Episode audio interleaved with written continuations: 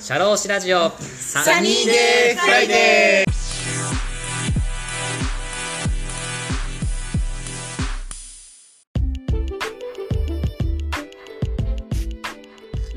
この番組は国内海外問わず放浪が大好きな国際派社労士 DJ のポッドキャストです。明日から週末だとウキウキするようなそんな昼下がりの金曜日の気持ちになれるトーク番組を作っていきます。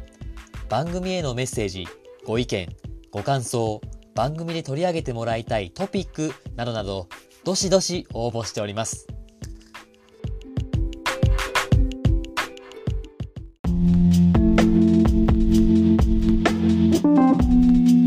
そうだね。まあ、あとこの、休業手当の支払い義務が、あのー果たして、うん、あ、あ、ちょっとこの状況になっても、やっぱあるの？っていう、そもそも論、休業手当払う必要あるのか論。そう、休業手当の支払い義務のはい。海外規定の中に、多分、はいなんだっけ、その、天災とか、あの、事業主が避けられなかったことみたいな、なんかいろいろあるじゃん。だけ、都道府県知事から休業してって言われてる状況で、うん、休業を避けられなかったかっていうと避けられなくね？休業手当の支払いの義務がうん。あるのかなって。でもさ、あの、ないよって言っちゃったら多分払わなくなっちゃうから、あの、そこで一気に多分雇用が崩れちゃうから、あの、行政は多分名言を下げてるんだろうなと思うけど、ああ、そこどうなんだろうねと思って。よ要請だもんね。要請だから要請、それに対して従わなくても、まあ、とりあえずまかり通っちゃうのか、まかり通っちゃうみたいな。なんかさ、なんかさ、っていうか、なんか超思いつきなんだ。雇用調整助成金の話だから、まあいいや。はい。まあ、まあまあいいや。そうだよね。えなんか俺一つ思うのがさ、うん。なんか今雇用調整、もう全然話変わっちゃうんだけど、もうこの雇用契約の話抜きで、うん。この雇用調整助成金ってさ、今まあ基本的にはまあ社労士に代行してややるか自身でやるかじゃん。はい。結局さ、この雇用調整助成金ってさ、まあうん。言ったらその休業手当を払う分の補助補助が出してもらえるわけだからさ、うん。プラスになってるじゃん、手当として。うん。だからさ、じゃ社労士に代行でお願いしますって言った時に、まあ、社労社労士の、まあ、申請報酬をもらってさ、もらうパターンもあったりするじゃん。うん。結局プラスマイナスにならなくてさ、結局お願いしないっていうパターンもあるんだ、経営者としては。うん。取られるんだったら別に代行しませんとか、ただでやってよっていうか顧問だけどやっぱただでやってよとか言ったりもするじゃん。うん。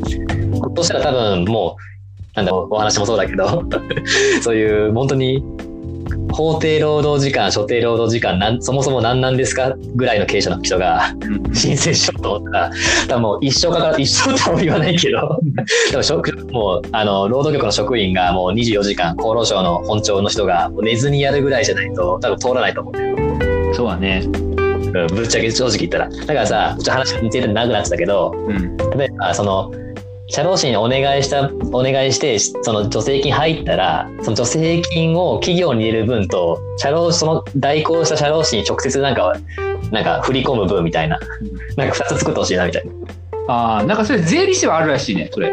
な。あるんだ、そういうの。うん、なんかね、と東京都税理士会かなんかでそういう取り組みやってたらしいよ。やってるよ。あ、そうなんだ、今、持続化給付金とか？そう、なんか、なんかね、1件8000円とかかななんか出るらしいよ。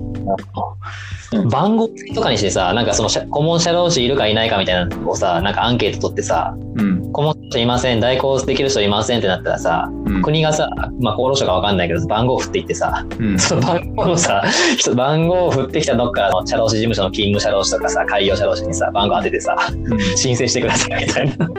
で、代行させて、それでその代行した分だけ、なんか最終的な名前わかんない。さ来年の3月でもいいけどさ、売り込ませるみたいな。あたら、いいんじゃないかなって僕は思った。ああね。なんかあれだ、な弁護士みたいな。なんか弁護士もなんか、あの、裁判所がなんかあれでしょ？あの、うん。誰も弁護人がつかなかった場合って、弁護裁判所がちょっとランダムに弁護士を招集するんでしょ？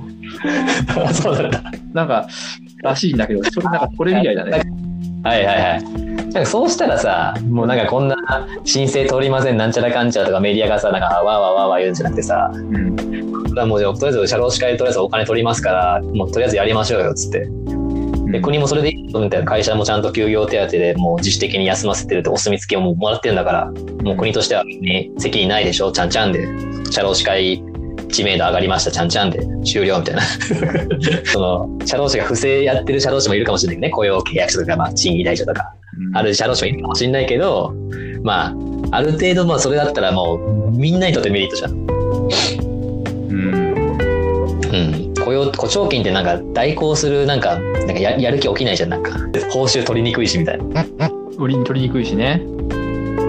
か、まあ、あの前言ってた話みたいに給付金か何かでもう補聴金の枠組みじゃなくてなんか知らないけどもう誰でも社労士がなんかわかんないけどあの小規模持続化補助金みたいな感じで誰かしら税理士とか中小企業診断士のお墨付きつけたら、まあ、ある程度そのまま申請通っちゃうよみたいな。社労士がなんかポンと押したらあとはもう社労士となんかでも話し合ってまあうん。契約書残ってないけどまあ引き継いでだったらとりあえず振り込みます。これも極論だけどそういうのとかどうかなみたいな。まあなんか、それでもいいのかなと思うけどね。うん。うん。なんか日本人ってこう結局、国民性としてさ、不正はい。者をあんまちょっと許したくないっていう、一人だけズルしてる人みたいなのとか、特定の人がズルをしてお金をもらうみたいなものをなんかものすごく嫌がるじゃん。ななんかこう、特定の人だけ得をしてるみたいな、なじゃあジャスラックとかに対するさ、感情もさ、ね。とか、え NHK に対する感情、うん。なんかこう NHK だけ、民放じゃないから、あの、うん。受信料取るとかさ、うん。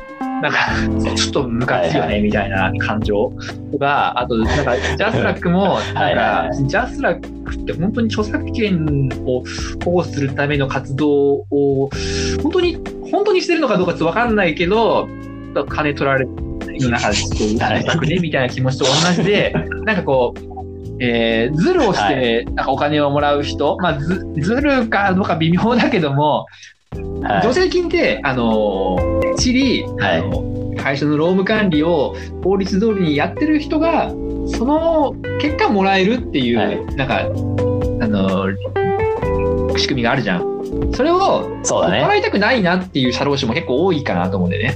まあ、そうだよね。そう、助成金のね、雇用関係助成金支給要領って共通のやつもあったりとかして、やっぱそういうの書いてるもんね。帳簿はちゃんと残しなさいとかね。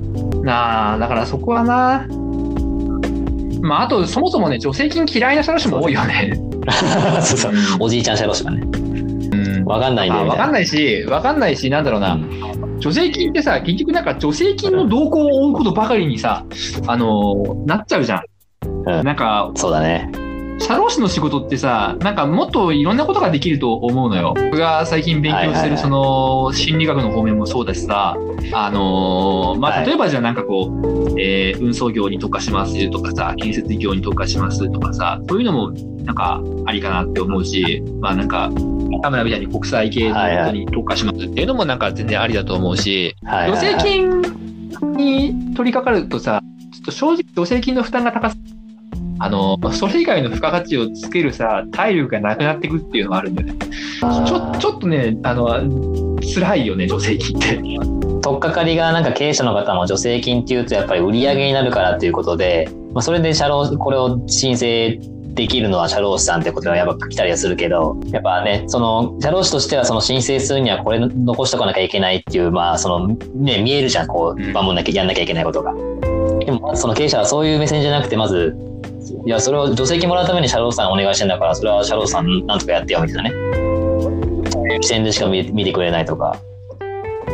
ね、いやこれは別に助成金だけじゃなくてあの従業員さんとのコミュニケーションにも重要なんですよとか。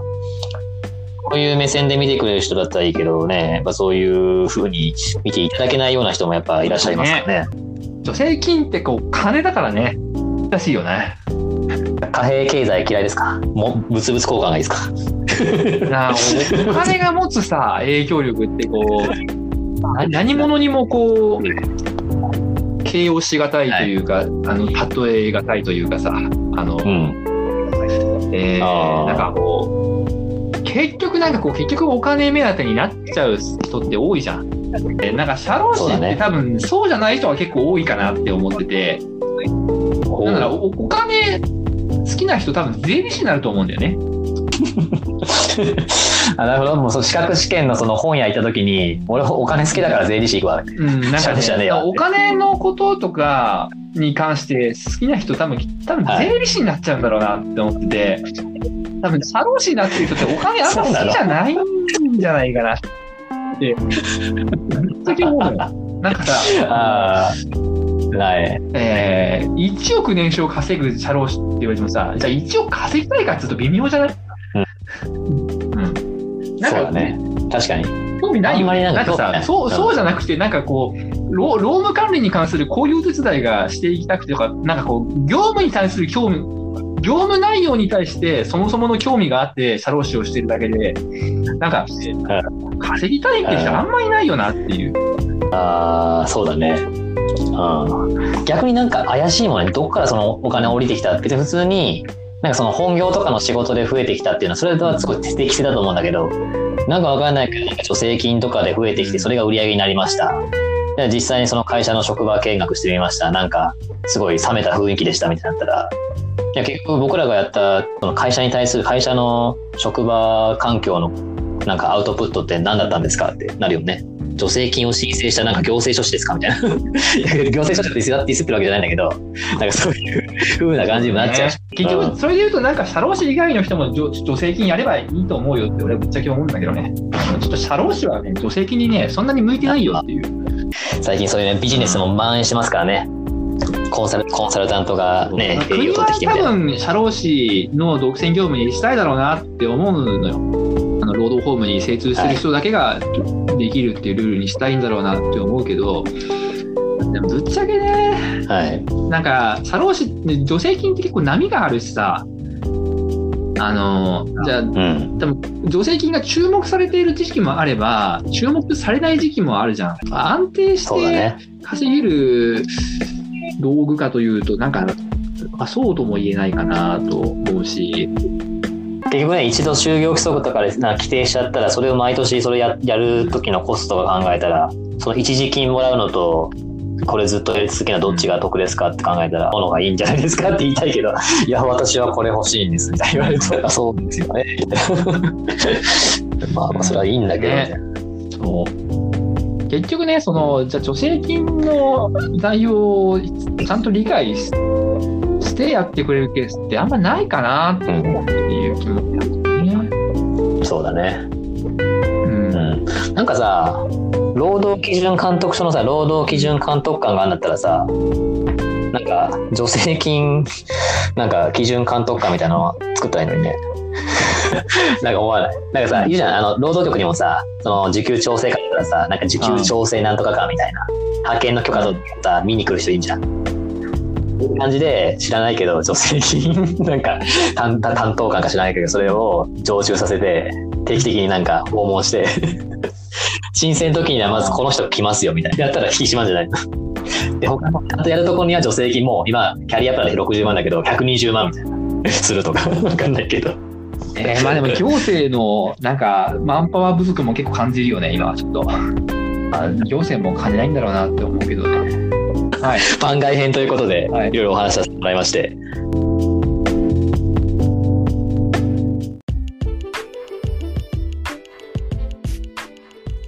社労士ラジオサニーデイフライデー DJ の田村陽太でした。それでは次回もリスナーの皆様のお耳にかかれることを楽しみにしております。いってらっしゃい